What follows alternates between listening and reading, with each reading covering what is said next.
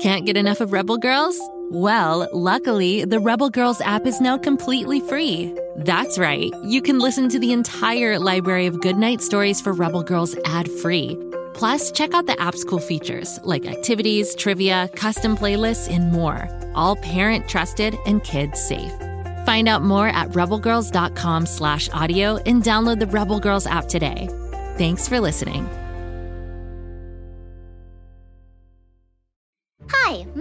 Ren, and my best friend Drac is a vampire. Oh, but before you freak out, let me explain. Drac isn't like other vampires. He doesn't thirst for blood, he thirsts for knowledge. Each week, we hop into the coffin of curiosity for a spectacular adventure to learn about everything and anything, from how the sun works to why we burp. We have lots of fun, so join us. I promise that the only thing Drac will drink up is information, okay? Worst case scenario, he squirts you with some sunscreen. Search for Drac on Spotify, Apple, or wherever you get your podcasts for the ride of your life. Whee!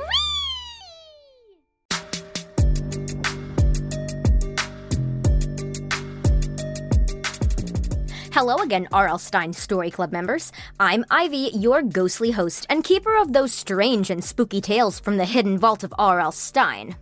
Today is another chilling tale. This wild tale Story Club members might bring out the beast in you. It's one I call Friday Night Frights. The October rain poured down in the stadium. What a crappy night for a football game, Billy Bland thought. I'd much rather be at home playing the Retro Bowl football game on my iPad than playing out here in this miserable, wet, and muddy night. Well, not that he was actually playing. He was benched and had been all season. He was only there to run the ball if one of the other better players was hurt or needed a rest. Let's face it, Billy wasn't a good player and he knew it. His heart just wasn't in the game. Somewhere in the stands was his dad, Joe Bland, who had pushed him into playing fifth grade tackle football. Billy liked football, and he was decent at catching a ball and running, but he just wasn't as good as he could be because it wasn't his idea to join the team. It was his father's. His coach even asked him this, and Billy foolishly admitted that he was playing for his dad to make him proud. So, here Billy was, playing for the Winstonville Wolves. They were behind 10 points. The neighboring town of Granger, the Granger Giants, were stomping them into the muddy field. Billy was glad to be benched. He also wasn't feeling too well, not surprising. He hadn't felt well since he'd been bitten by a wild animal a month ago on Labor Day weekend. He'd been up with his dad and mom on a hike, and they'd gone out later than usual. A beautiful full moon had risen over the mountain. Billy had strayed behind his parents as they were heading down the winding trail. Then something huge jumped out of the bushes, threw him down, and bit him. It all happened so fast, he didn't even know what was going on. It was his scream that alerted his parents. They turned, but they only saw something massive and hairy diving back into the tree line. Billy's mom tied up his bleeding wound with a scarf and they headed down the mountain. Billy fell in and out of consciousness as his parents rushed him to the hospital. The doctor gave him a tetanus shot and treated the wound, which he said must have been made by a large dog. The doctor said it had to be a large dog since wolves were not in the area and coyotes usually avoided people. So it must have been some really big dog. Maybe a huge sheepdog of some kind. Billy could still feel the weight of the monster on his chest every time he thought about it. For the entire month, Billy had taken antibiotics in case of infection, and as the month progressed, he started feeling stranger and stranger. For one, his sense of smell and taste were sharper, and his hearing was also off the charts. One time, somebody blew a dog whistle which only canines can hear, and Billy heard its shrill cry. Maybe you're gonna turn into a werewolf during the next full moon, his friend Creepy Carl had said. Everyone called him Creepy Carl because he was a big horror nerd who only watched scary movies. Suddenly, the coach told Billy to go out on the field. They weren't going to win the game anyway. The opposing team's defense and offense were too good. But this way, Billy would have some field time. The quarterback handed him a ball, and Billy was immediately crunched by a 200 pound linebacker, number 51, named Crusher. Appropriate name. I'm gonna keep busting you up, kid, the massive Granger player hissed through his face mask. Billy went back into the huddle. There was only six minutes in the last quarter of the game. The quarterback, Lenny Higgins, would fake a pass to the wide receiver and sneak the ball to Billy once again. Oh, great, Billy thought. I'm gonna get pummeled by the bulldozer and the shoulder pads again. Billy waited. The rain had finally stopped, and the breeze cleared away the night clouds that obscured the full moon. It glowed fat and yellow in the night sky. And then Billy started to change. He first noticed it in his hands, which sprouted hair and his fingernails grew into claws. His jersey and pants felt tighter as his muscles seemed to bulge and grow on their own. His face hurt as it morphed and changed, his teeth sprouting fangs. He'd transformed into a beast. What's more, he didn't have any fear anymore. The ball was hiked, and Lenny faked a pass and then handed the running back the ball. The quarterback was so focused on the play, he didn't notice Billy's fuzzy hands or his hairy face and yellow eyes obscured by his helmet. Billy leaped over the players that clogged up the line of scrimmage with ease. One tackler tried to take him down, but Billy easily shook him off. Then the big behemoth, number 51, came steamrolling after him. Billy ran at him head on, growling.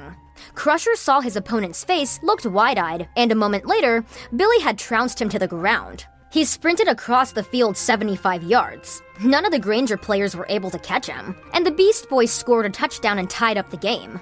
The remaining fans in the stands, who hadn't left for home earlier in disappointment, leaped to their feet and screamed. Among the crowd, Billy could easily hear his father's cheers among them with finite precision.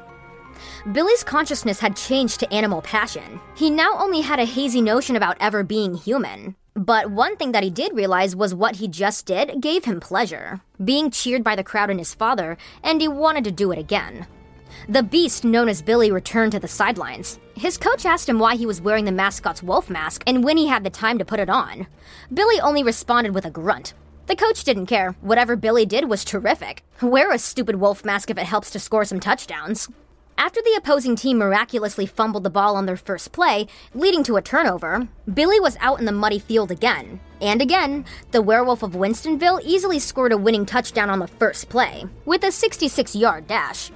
The scoreboard buzzed. Game over. Winston 14, Granger 10. A solid victory for the night. Billy's team raised him up on their shoulders and they chanted, Wolves, Wolves, Wolves. His father was among the crowd on the sidelines smiling.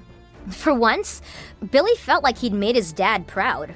He didn't know if he would stay a wolf forever or change tomorrow morning when the moon went down, but right now, Billy Bland, the werewolf of Winstonville, was on top of the world. And wild it was. Aw, my dogs Spike and Renfield loved that story, and it had a surprisingly happy ending for being a werewolf tale. Those usually end in tragedy. At least from the movies I've seen, am I right? One thing's for sure. I hope that when the team celebrates at the local hamburger restaurant post game, that they keep Billy's burger off the broiler flame. I hear werewolves like their meat rare and bloody. Did listening to a story club tale with a happy ending bring a smile to your face? Well, then, you can join me in listening to some other less terrifying adventures on the Go Kid Go network. There are so many great stories from Go Kid Go, like Bobby Wonder, about a 10 year old alien who has to protect the town of Pflugerville from villainous Mighty Mila, and Lucy Wow over in the Big Red Barn inventing all sorts of cool stuff with her mechanical pygmy goat Kapow. And of course, Martha and Waffle being totally hilarious nitwits in the underground world of Floozeville. Go Kid Go even has a peaceful story train to take your mind off the story club terrors at bedtime. Oh my goodness, and there's an awesome new show called Whale of a Tale about sibling sea explorers. Expand your imagination and subscribe to Bobby Wonder, Lucy Wow, Floozeville, Storytran, and Whale of a Tale wherever you get your podcasts, and you'll find your way to a great time. And of course, I'll meet you back here tomorrow for another episode of Story Club, because every R.L. Stine Story Club member needs a little scare every day. Ivy out.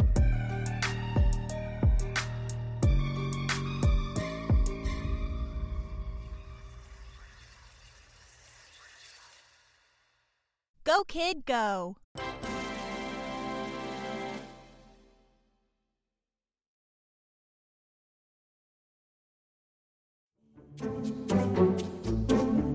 Do you like to laugh?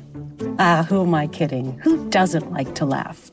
So, okay, if you love to laugh, you'll love Don't Break the Rules. It's a hilarious comedy improv podcast where the voice actors make up their lines on the spot and try to be the only actor who doesn't break the rules. These talented actors are great at coming up with silly scenes and stories when they follow the rules for the episode. And it gets even sillier when they accidentally break the rules. The stories are guided by suggestions from kids like you, and the episodes feature laughs, burps, and the occasional unicorn. So if you'd like to giggle and play along, be sure to listen to Don't Break the Rules wherever you listen to podcasts.